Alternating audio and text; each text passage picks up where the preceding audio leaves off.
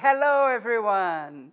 Here we go, another Facebook Live. I hope everything works today because I have a very special treat for you. I'm Shahar Boyayan, this is Curious Mondo, and today we start a new podcast called Creativity in Focus.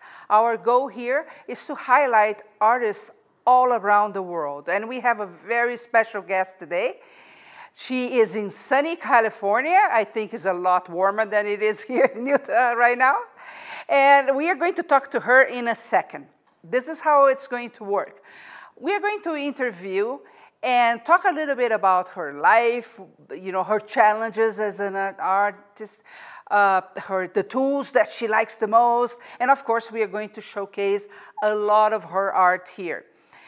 I would like you to share this with as many people as possible out there because our goal is to have a different artist every single week and learn from them, learn how they conduct their hobbies or their businesses uh, that is related to art. So it's important for us to have an audience. So I count on you to share this right now. Okay?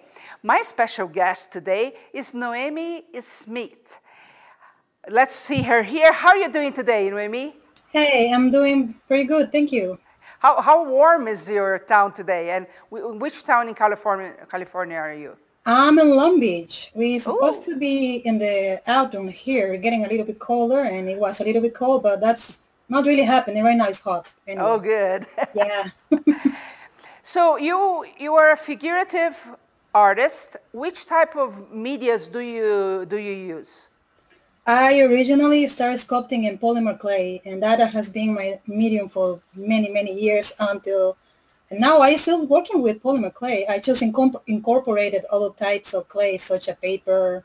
Mm-hmm. I'm doing uh, modeling clays too for uh, anatomy study, study oh, wet clay. Uh, and I, I try many, many mediums now, but yeah.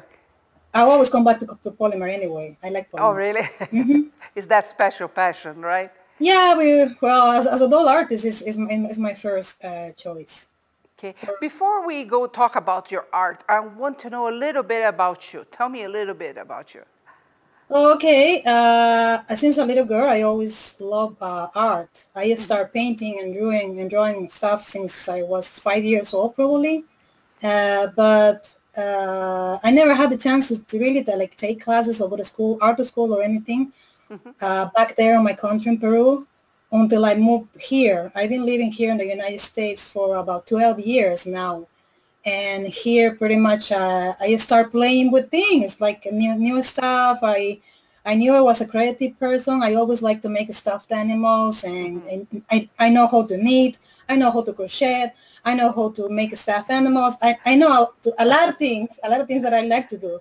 But That's when I good. came to live here, I found out about uh, dolls, the art dolls, and the polymer clay material, and I was fascinated. And I just started searching online, trying to find pictures, tutorials, following another artists, joining uh, guilds and groups for doll makers, mm-hmm. and uh, that's that's how this started for me. That's so cool. So you've been here for 12 years from Peru. I've been here from 13 years from Brazil. Oh, when you were there, were you making any type of art? Uh, just drawing, just, just drawing. like charcoal, the stuff. I think right above the end, before I came here, I kind of start playing with just clay, clay, mm-hmm. uh, just to play and, and, make like I think I make an, an angel or a boss or something. But I never tried to sculpt like like very very detailed stuff. Mm-hmm. No, it was mostly painting. Uh, no, no painting, no drawing mm-hmm. drawing. It was mostly that. So that's cool. And mm. do you consider yourself self-taught or you? Oh yeah. oh yeah. yeah. I wish I can go and, and uh, that's what I want to do next year actually. And I encourage everybody I met that they like to make the stuff and they like to make dolls and everything.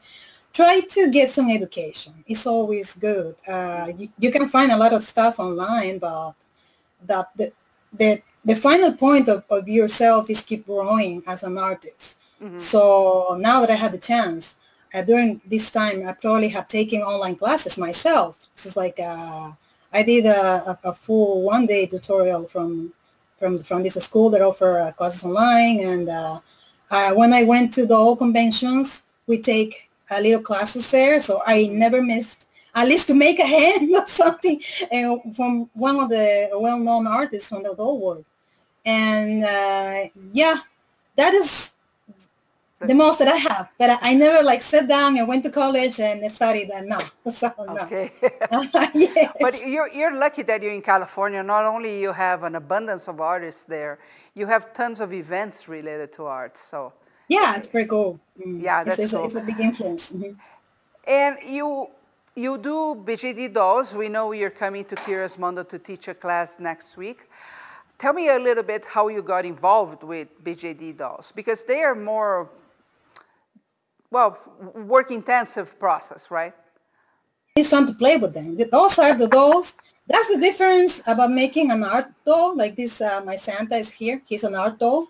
Uh, you, they're beautiful, and you can put them in some nice place and worship them and, and look at them all the time. But you can't, you cannot play with them uh-huh. you cannot because you can break them. So uh, and when you make BJDs, when I found that out, probably was about six years ago when I found about the BJDs. Mm-hmm. You can play with these dolls. Come on, you can dress That's them. The you can part. put you can put wigs. Yeah, you can put wigs. You can make clothing from them.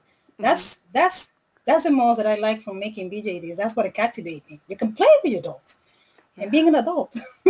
yeah, and you can change them every day if you want, right? So that's the fun part about. Oh my gosh, I have gone to conventions, a couple conventions of BJDs, mm-hmm. and they're hard, hard uh, collectors. Oh my gosh. Yes. They treated those like they're real person.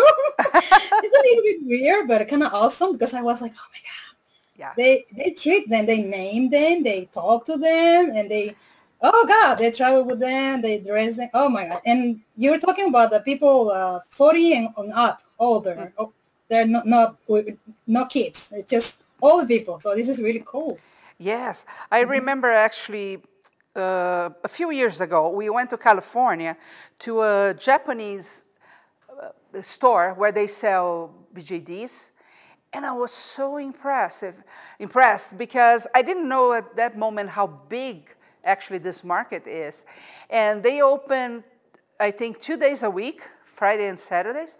All the other days, they're just fulfilling online orders.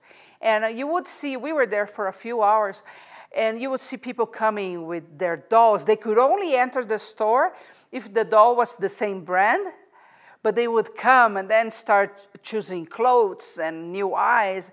And it's not a very